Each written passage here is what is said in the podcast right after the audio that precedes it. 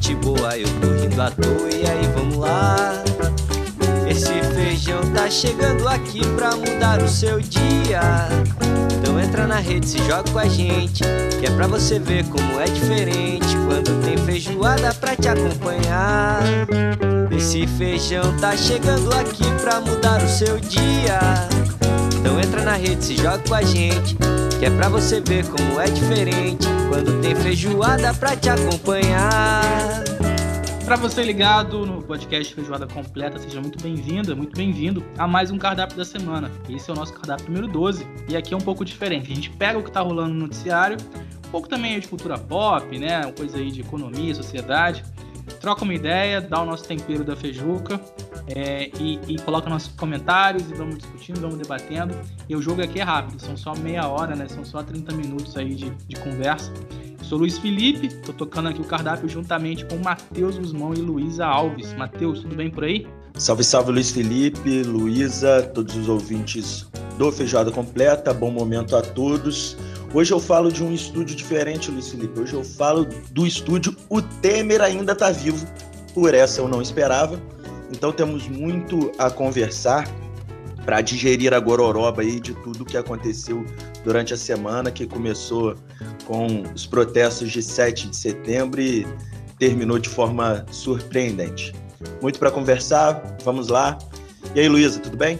Tudo bem, gente? Bom dia a todos que nos escutam nesse podcast maravilhoso, bastante temperado.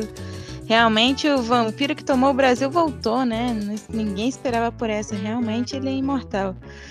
Mas temos bastante coisa para falar por aí, co coisas de classe, cultura pop. Tá bom demais.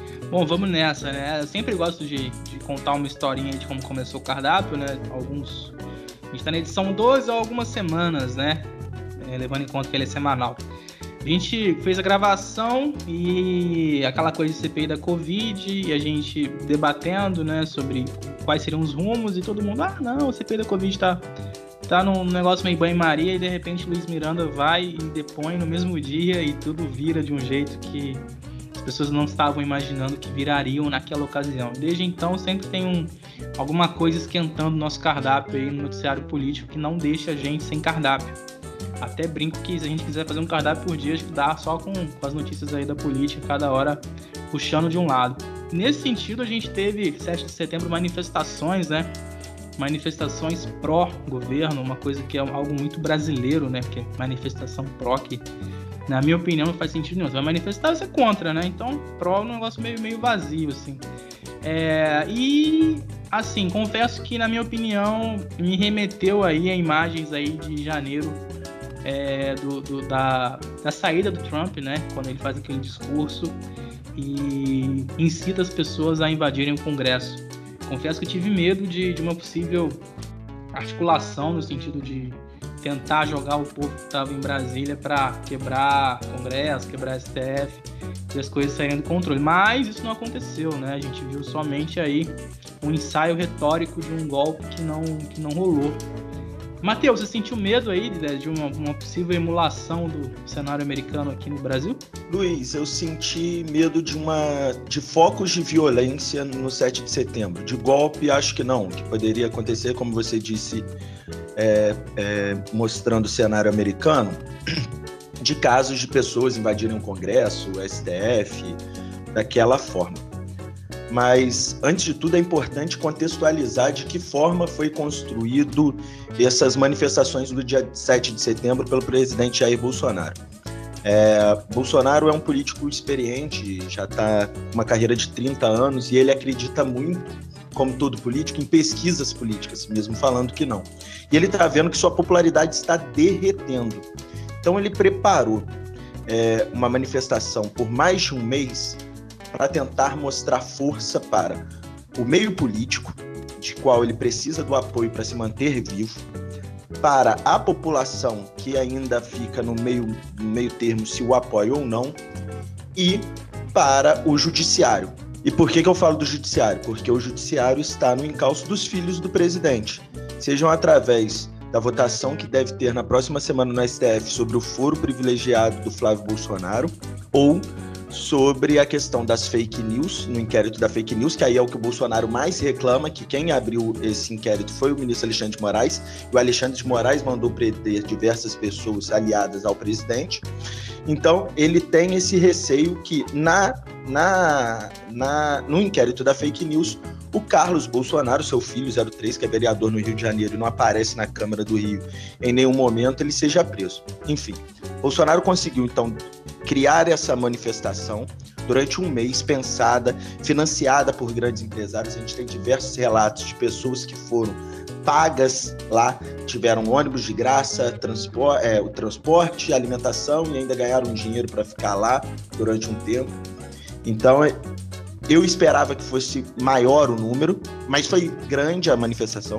Mostrou que os 20% que ainda apoiam o presidente Bolsonaro é, é, é, uma porcentagem da população fiel a ele e eles seguem é, falando o que o presidente quer que fale. Como não foi do tamanho que eles esperavam, a, a manifestação não teve o retorno golpista. Eu acho que a gente tinha receio e eles tinham receio também. Agora, Luiz, se eu puder fazer um desabafo sobre ainda as pessoas que apoiam esse presidente. Eu não sei se a manifestação, e acho que em nenhum momento foi tocado durante a manifestação de 7 de setembro, o preço da gasolina, a inflação alta, o desemprego, a a, as queimadas na Amazônia, é, o extermínio da população negra, o extermínio da população LGBT. Eu não sei se esses temas foram tocados durante a manifestação. Eu acho que não a não ser discursos de fora o comunismo, minha bandeira jamais será vermelha. Bom, a bandeira energética é vermelha agora, né? Enfim, coisas desse tipo. Então, para mim, hoje, é, ninguém votou no Bolsonaro sem conhecer o Bolsonaro. Todo mundo sabia que o Bolsonaro era uma espécie de ditador. Alguém que, nos anos 90, apoiava o fuzilamento do, do então presidente Fernando Henrique Cardoso, que disse que a ditadura matou pouco, que disse que não estuprava uma deputada porque ela não merecia, como se alguém merecesse ser estuprada. É, que no discurso do impeachment da presidenta Dilma de, é, disse que votava em nome de Carlos Alberto Brilhante Ustra, um dos maiores torturadores no período do regime militar no Brasil. Então ninguém votou no Bolsonaro não sabendo quem ele era. E para mim hoje quem continua apoiando esse governo ou é por ignorância, ignorância mesmo, ou por má fé. E muito nos casos, para mim, é pelos dois. É por ignorância e por má fé. É isso. Luiz, a gente teve a volta aí de um personagem da política, né? Nesse, nesse, nessa questão aí da gestão da crise, né? Veio uma carta aí, uma pessoa que talvez se movimente, movimente mais nos bastidores, né? Ela veio a público aí e acho que a internet acabou bombando com isso, né? Sim, eu acho que é bem proposital, né? Como a gente tem visto o cenário, várias vias surgindo para a presidência, não, não, acredito que, não acredito que essa não seja mais uma, né? O Temer aparece normalmente com essa ideia de o conselhador, né? É, mas puramente com a intenção de, de se posicionar através de outros, né? Assim, levantando o seu nome ali. O que nesse caso para a gente, assim, na, na, minha intenção, assim, como esquerda, não vejo isso de, de, de, maneira negativa, né? Porque acho que Bolsonaro esperava mais dessa, dessa conversa, desse bate-papo gostoso que eles tiveram aí, e ele conseguiu fazer o que ele queria, né? É, dar as fontes necessárias para que seu nome retornasse aí às mídias e acabou acontecendo, né? Então, acho que nada é por acaso. É, sobre ainda as questões das manifestações, né? É, eu acompanhei bastante, principalmente parte da cobertura dos movimentos sociais, e eu esperava mais também da, da oposição, né, aos movimentos, no caso, a quem apoia o, o presidente, esperava mais, é, tinha muitos grupos é, de WhatsApp com financiamento e conversas, enfim, para poder levar bastante gente para a rua, e é algo que não aconteceu, né? Eu esperava maior também. Achei que até tinha muito, mas acho que esperava mais. O que eu tinha receio também era mais uma questão de violência, né? Porque eu sabia que os movimentos sociais não deixariam de ocupar as ruas e não deixariam de dar o seu grito dos excluídos, no dia 7 de setembro, o que de fato aconteceu. E bastante no Rio até, ficou bastante cheio a, a movimentação, assim.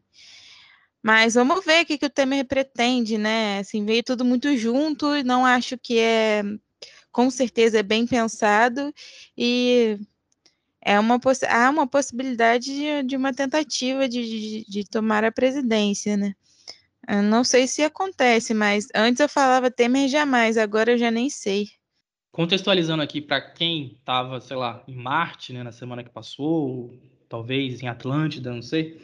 É, com a crise toda do, do, governo Bolsonaro, veio a público uma carta de pacificação, reconciliação, em que foi escrita, né? O, a carta acabou sendo escrita pelo ex-presidente Temer, que saiu de São Paulo para Brasília para tentar fazer uma gestão de crise aí, né? Alguns veículos de comunicação dando, é, inclusive que ele atuou nos bastidores, fazendo uma ligação entre o ministro do STF, Alexandre de Moraes, e o, o presidente Bolsonaro. Né? Para quem não se lembra, Moraes foi indicado para o STF na vaga de Teori Zavascki durante o governo Temer. Teori Zavascki morto em um acidente é, aéreo em Paraty. Portanto, existe uma proximidade entre Temer e Moraes e ele fez essa ponte aí.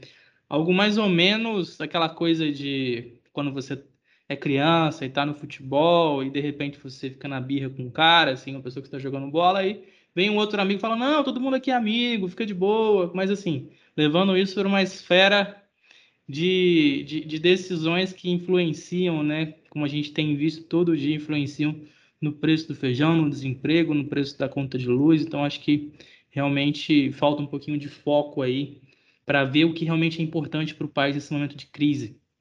Matheus, você leu a carta, Matheus? Li a carta pelo menos umas três vezes.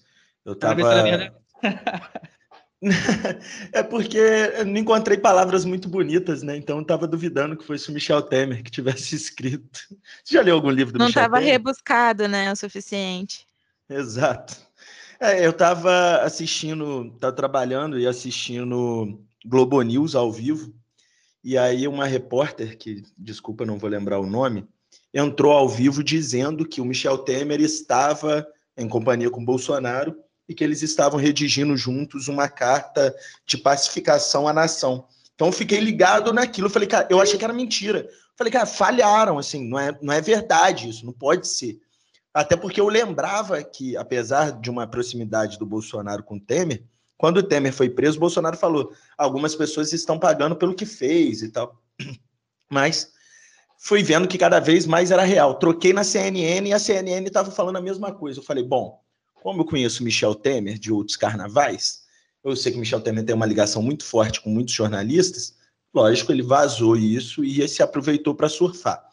A carta tenta dar um recado de, ai, ah, vou, me vou me moderar. Disse que falou coisas contra o ministro Alexandre de Moraes no calor da, das manifestações, do discurso. Porra, ele falou isso contra o Alexandre de Moraes o tempo inteiro, ele fala besteira o tempo inteiro. Então, não acredito em nada que aquela carta tá. Eu acho que é só uma sinalização para o meio político para não sigam com um, um, um, processo de impeachment, pedindo para o pessoal segurar um pouco essa pauta.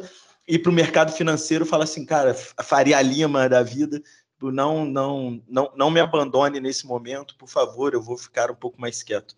Não acredito em nada disso. Mas é, o Bolsonaro se acha muito esperto, né? E como diz o velho ditado, é, não só uma mãe fez filho malandro, né? E eu acho que a mãe do Michel Temer fez um filho malandro que se só, que agora é Michel Temer, depois de dar um, um, golpe na presidenta Dilma, ter feito um governo retirando direitos dos trabalhadores, estava no limbo, ele volta agora, talvez como uma salvador da pátria, se posicionando até como uma terceira via. Há alguns meses, não me lembro qual jornal, publicava isso, que o Michel Temer se achava a pessoa ideal para a terceira via e agora, de fato, ele se coloca dessa forma como um pacificador, um moderador, um estadista. A gente voltou num ponto no país onde Michel Temer quer ser presidente da República e dessa vez até por voto. Pois é, e é impressionante, né? Porque assim que houve o recuo do Bolsonaro, a gente teve aí uma queda da, da inflação e uma queda do dólar, né? Automaticamente. É, o discurso dele serviu muito para panos quentes, né? Assim, a carta, né, a, a, princípio, né? Esse recuo dele foi um pano quente a toda a situação e a tentativa dele de, de movimentar a partir do ódio, como sempre fez, as pessoas que o apoiam, né? Nada de novo sob o sol, mas é impressionante como a gente voltou a ouvir o nome do Temer como uma possibilidade. É, é realmente um loop infinito, câmbio. É, e assim, para fechar o assunto carta, né, para quem gosta de simbolismo, é interessante que na assinatura vem Deus, pátria e família, né? Para quem não, não sabe, uma assinatura integralista, uma, uma assinatura do movimento fascista brasileiro que nasce lá na década de 30, né? E, e tinha até aquela saudação a Naue, né? Uma coisa assim meio moldada aí no, no movimento fascista italiano e, e, a carta é assinada com, com essas palavras Deus, pátria e família. Então, acho que por si só já diz muita coisa, né? Acho que Bolsonaro tenta colocar os dois pés, é, os pés em canoas diferentes. Né? Ele tenta se moderar acenando para a economia, para o empresariado, mas ao mesmo tempo dando a, a a mensagem para os 20%, né, para a galera que realmente é mais contundente no discurso da, da, dos costumes, que ele tem tentado fazer uma mudança por dentro, mas a classe política não deixa. Eu acho que ele tenta meio que, que transitar entre as duas possibilidades, né? Então, mas vai ter uma hora que ele ter que escolher um lado, né? Acho que as coisas em, em outubro do ano que vem acabam se definindo por si só. Entrou no ar a, a, quinta temporada de La Casa de Papel, a série aí que tem arrebanhado, né, fãs em todo o mundo sobre. Começou com aquela questão do, do roubo à, à, à Casa da Moeda espanhola, né, uma coisa meio mirabolante, mas que ao mesmo tempo todo mundo pensava, pô, mas é sério, os caras é, realmente vão conseguir furtar ou roubar ou o que for é, esse montante todo o dinheiro, e aí as coisas acontecem na primeira temporada numa trama bem intensa, né? Em algumas horas tudo vai se resolvendo, mas passa muito detalhe para quem assiste. Eu confesso que eu sou meio chato, acho que eu não sou o, a pessoa mais indicada para falar sobre La Casa de Papel, porque eu vi duas temporadas, mas pelos comentários aí em rede social, é, as pessoas têm, têm realmente se engajado aí na, na, nova temporada. Você deu uma olhada na nova temporada, Matheus? Você curtiu? O que, que você acha aí da série? Eu assisti a, a, a, quinta temporada, né? Quarta temporada.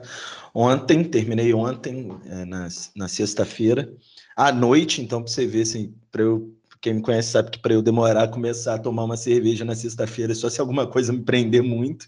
E aí é o fato da série que me prendeu eu acho a série muito fantasiosa, né? Não dá para acreditar muito no que acontece ali. Tem uma cena, por exemplo, durante essa, essa última temporada, de que a pessoa pega uma granada no alto, joga uma granada nela, ela pega a granada no alto e devolve. Assim, algo espetacular. E que não dá muito para acreditar, mas eu adoro essa trama, cara. Assim, eu, eu, La Casa de Papel é uma série que me pegou realmente desde o início não sonho em roubar um banco, então, assim, eu acho a série muito inteligente, o pensamento no futuro, você prever problemas. Eu gosto da série. A série me pegou, apesar de ser muito fantasiosa, cara. É, eu acho uma série muito bem construída, assim. É, é, eu gosto muito de, um, de, de, uma série da Netflix também, que é, na verdade, são casos reais, né, de roubos. E roubos que no final deram errado, assim, né? Eles vão contando como é que eles vão tentando fazer aquele assalto e, e como acaba no final, né? E aí a gente vê a Casa de Papel que tem a mesma temática, né? Só que é uma construção muito engenhosa dos planos, né? Até porque não são é, assaltos pequenos. E assim, é, é, impressionante como ele realmente, como o Matheus disse, ele prevê as situações. É como se ele tivesse preparado para tudo, sabe? Então é uma cabeça bem ansiosa, que vive no futuro e consegue pensar tudo que pode dar errado. Então isso é muito legal, né? Eu acho que é quase um sistema de Pitágoras ali. As coisas vão caindo e mesmo assim vão seguindo e, e é muito interessante. Essa temporada agora eles tentaram fazer um, um cenário de guerra, né? Uma construção mais mais violenta, assim. Essa cena, inclusive, que o Matheus comentou, né, que é a Tóquio, que ela pega a granada no ar, sem spoiler, gente, mas já dando, né? Não tem jeito. É, realmente, é muito fantasioso. Você não vai, ainda mais pela direção que, que vai passar a granada, enfim.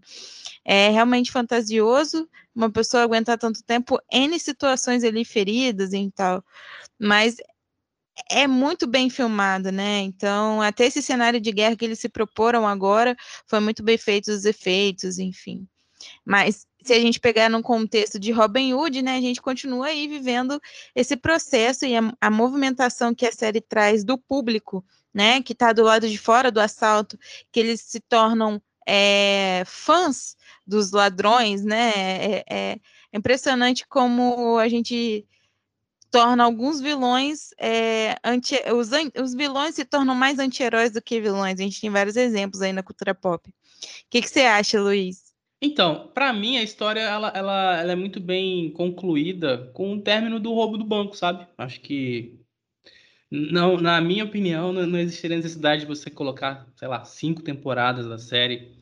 Acho que as coisas acabam sendo esticadas aí de uma maneira a cativar a audiência, né? A gente vê que realmente tem muito fã, as pessoas gostam, mas assim, a minha principal crítica é essa, assim, ela é muito bem é, construída pelo que elas propõem naquela primeira temporada. Não vejo necessidade de você é, esticar dessa maneira ao ponto de ter cinco temporadas e as coisas irem indo em outra direção. A Casa de Papel, o título é a Casa da Moeda, entendeu? Então, fazendo um papel de chato aqui, eu acho que para mim, ela não, não, não passa essa vivacidade toda que vocês estão passando. Assim, ah, mas é como toda boa franquia, né? Assim, a gente quer sempre esticar para ganhar dinheiro. E é isso, tá fazendo dinheiro, eles vão continuar esticando a história. E sim, poderia teria um bom desfecho ali, o clímax estava ótimo para fechar, mas estava gerando lucro, né? Então, por que não fazer mais um pouquinho? É, assim, é o que eu, que eu, que eu falei. Acho que se bastava pelo roubo do banco, sabe? Não, não teria porquê. E além disso, mas seguindo aí no nosso, nosso, nosso nossa volta aí pela, pela cultura pop aí, pelo que tá rolando nas redes sociais, tem entrevista do Mano com é, entrevista Mano Brown e Lula, né? Meio que uma conversa aí, um, um podcast que tá todo mundo comentando também. Eu ainda não ouvi, mas o Matheus, que é um cara muito engajado, certamente já ouviu e tem tem uma, um resumo aí, sem dar muita, muito spoiler para a galera que vai ouvir, mas uma avaliação dele, né? Matheus, você ouviu? O que, que você acha? Você curtiu? Deixou a desejar algumas coisas? O que, que você achou? Cara, é... eu tenho escutado bastante esse podcast do Mano Brown, né? Que chama Mano a Mano. Ele está muito bem produzido. É... Mano Brown é uma figura do Racionais que Cara, assim, eu sou muito fã, eu gosto muito do Mano Brown, dos seus posicionamentos. Obviamente, eu não concordo com tudo que ele fala, mas é um cara com quem eu, eu paro para escutar, sabe? Eu respeito. É, Mano Brown, eu sou, sou muito fã. E aí ele entrevistou o presidente Lula, o ex-presidente Lula, que também é outra figura com a qual eu tenho bastante respeito. Então, eu escutei as duas horas de entrevista com bastante atenção. É um papo bem franco, no início da entrevista, o Lula já fala: Ô, mano, pode me perguntar o que quiser, eu não vou fugir do assunto. E aí eu acho que o Mano Brown, por não ter experiência como entrevistador, não aproveitou esse momento para fazer um monte de perguntas que poderiam ser feitas importantes, né? Como, por exemplo, se ele se arrepende de ter colocado Michel Temer na linha sucessória, sendo vice da presidenta Dilma, se ele se arrepende de não ter votado em 2014, como que ele vê a quantidade de pessoas do partido e que fizeram parte do seu governo sendo presas por corrupção nos governos petistas, etc. Mano Brown acaba falando mais para a militância, mais de forma de engajada, e acaba que, que é, a entrevista carece um pouco desses tipos de informação. Mas é bem legal, assim, acho que vale a pena a galera acompanhar, ouvir o presidente. O Lula fala, é, é, é a primeira vez que eu escuto o Lula falando muito sobre a sua juventude, sobre a infância, ele conta muita história, né? Ele é muito bom nisso e por ele ser um grande narrador que acaba sendo tão compreendido pela sociedade. Vale a pena a galera ouvir, assim, tá muito legal essa entrevista do Mano Brown com o Lula. Eu perguntaria se ele, se ele não se arrepende de. Se ele se arrepende, né, de 2018 ter se colocado numa chapa tripla e todo mundo sabendo que não ia rolar, né? Acho que, na minha opinião, foi um, um, um erro aí de rota e as coisas foram foram para um lado que fugiu um pouco do controle. Todo mundo sabia que não ia rolar uma chapa com ele, Fernando Haddad e Manuela Dávila, né? Por questões judiciais, e ele se colocou até o último dia como candidato. Pensando naquela. O termo que foi muito usado foi o da transfusão de votos, né? Então, e, no, e, a transfusão foi até certo ponto, né? O Haddad não pegou todos os votos possíveis aí que o Lula imaginou que ele poderia ganhar. Luísa, tem alguma pergunta aí que o Lula poderia responder? Bom, eu acho que se ele soubesse eh, antecipasse as coisas como a gente vê na série, né? Acho que seria muito interessante mesmo é, é, pontuar essa relação da chapa em, em, questão do Temer, assim. Ele ia pegar uma grande onda que surgiu posterior a isso. Assim. Eu não eu não ouvi, né, o, o mano a mano com Lula, mas eu ouvi triangulando alguns cortes, né, que é o podcast é, o programa, na verdade, né, do YouTube da, da última uma das vencedoras do BBB, e ela conversa com ele sobre ela ter conseguido garantir a sua vaga na universidade por ser uma mulher preta. Então foi bastante interessante também esse ponto de vista. Foi um pouco mais é, como o Matheus disse, né, menos militante, mas que botou algumas questões mais políticas mesmo, do consenso da política. É, eu não sei se vocês já viram, mas saiu um, um pack, né, na página oficial do Lula, de tirinhas, de, de, de stickers com, com o Mano Brown e o Lula.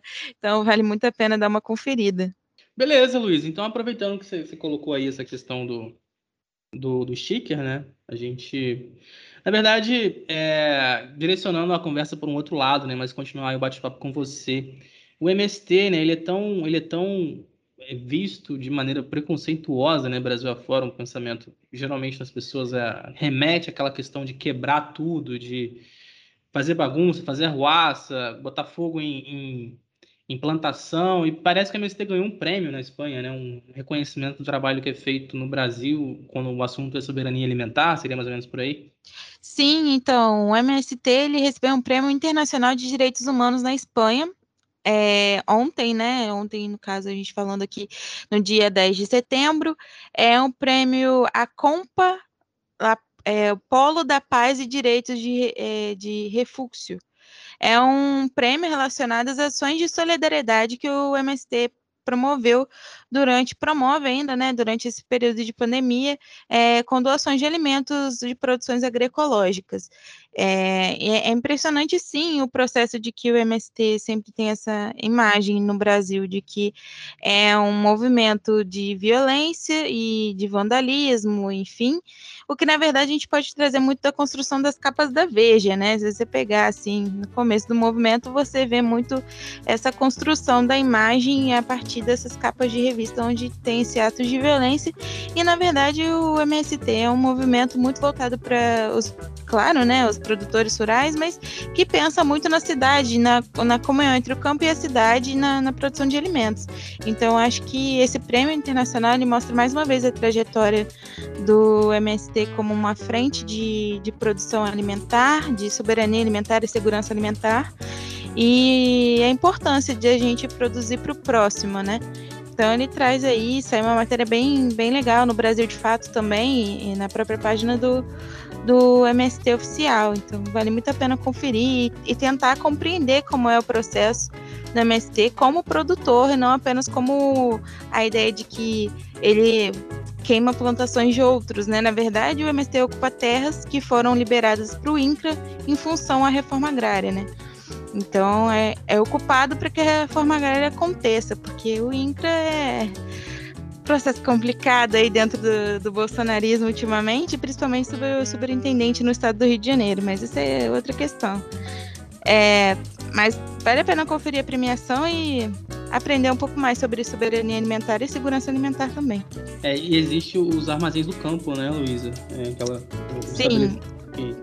É a loja do, do MST, né? É a loja do, dos produtos da reforma agrária, que tem em várias é, cidades no, em vários estados e algumas capitais. Aqui, por exemplo, no estado do Rio, a gente tem o Armazém do Campo na Lapa, que completa três anos esse ano, e, e tem a Feira Estadual da Reforma Agrária, né? A Feira Estadual Cícero Guedes que é um militante muito, muito contemplado dentro do, do, do movimento, que já é falecido, né, já foi tombado, que agora, recentemente, foi ocupada uma terra é, que chama Fazenda da Cambaíba, em Campos de Boitacazes, e leva o nome de acampamento Cícero Guedes, em homenagem a ele.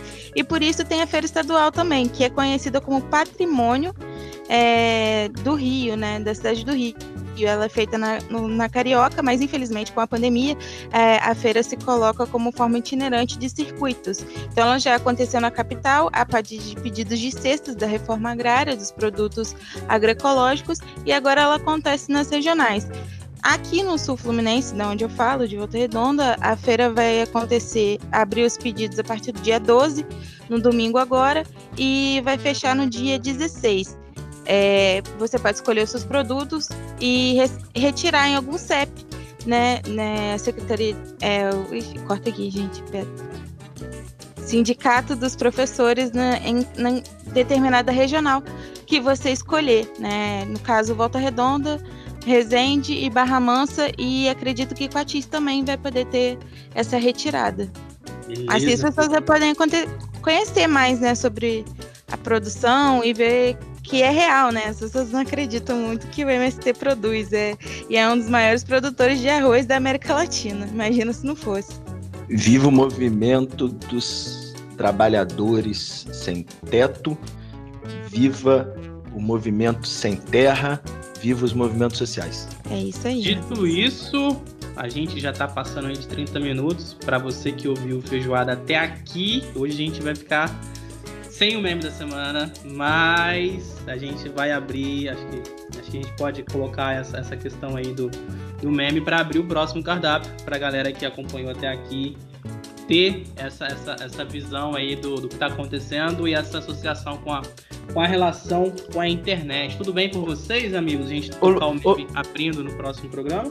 Ô Luiz, com a quantidade de pauta que a política brasileira nos oferece, é difícil gravar em 30 minutos, né? é muito difícil. Exatamente, mas aqui a gente já vai firmar o compromisso de abrir a próxima edição com o meme. Tudo bem, Luiz? Você que assina os memes aí? Sim, tudo bem. Eu só queria falar mais uma coisinha que eu esqueci. Da sexta, quem quiser fazer o pedido é pelo arroba Terra Crioula no Instagram. Você aperta lá o link na bio, vai fazer o seu pedido pelo formulário de pedidos. E também no Armazém do Rio, né? Armazém.rio, armazém do campo.rio, que é o Instagram oficial lá para pedir a sexta. Beleza, Matheus, obrigado por mais uma participação no nosso 12 segundo cardápio. Começamos aí é, num ritmo legal, né? Então a gente chega à edição 12 do cardápio. Lembrando que Feijoada tem mais de um ano aí. A gente começou nesse projeto pandêmico e tamo, vamos seguindo em frente aí até onde as coisas permitirem. Talvez a coisa mais correta que a gente fez durante a pandemia, né, meu amigo? Então, tenha sido a criação do Feijoada. É um prazer imenso, tenho um prazer imenso em gravar o Feijoada completo, em trocar uma ideia com vocês. Parabéns pela condição de mais um programa. Chegamos ao 12 cardápio já são aí três meses praticamente. Muito legal. E vamos criar mais conteúdos, né? A gente está batendo é, um papo no nosso conselho editorial, olha que chique, sobre novos projetos. Então vem coisa boa aí para a galera. Valeu, amigo. Grande abraço. Valeu, Luísa. Obrigadão. A Luísa sempre Obrigada, faz um toque gente. diferente aí, um toque mais um toque mais leve, né, mais crítico, informal, que a gente também agradece demais a participação dela. Eu que agradeço e, como sempre, revolução com moderação, hein, galera? É isso. Agradecer também o Luiz, né, que, que tá editando aí, fazendo, deixando o episódio redondinho pra galera curtir, colocando a trilha, tirando os caquinhos que a gente comete às vezes. É isso, galera. O Feijoada Completo, cardápio número 12, fica por aqui. Eu sou o Luiz Felipe, estive com o Matheus Guzmão, com a Luísa Alves. Até a próxima, um abraço. A feijoada vai começar, venha ver como é que tá. Tem só gente boa, eu tô rindo à toa, e aí vamos lá. Esse feijão tá chegando aqui pra mudar o seu dia. Então entra na rede, se joga com a gente, que é pra você ver como é diferente quando tem feijoada pra te acompanhar. Esse feijão tá chegando aqui pra mudar o seu dia. Então entra na rede, se joga com a gente, que é pra você ver como é diferente quando tem feijoada pra te acompanhar.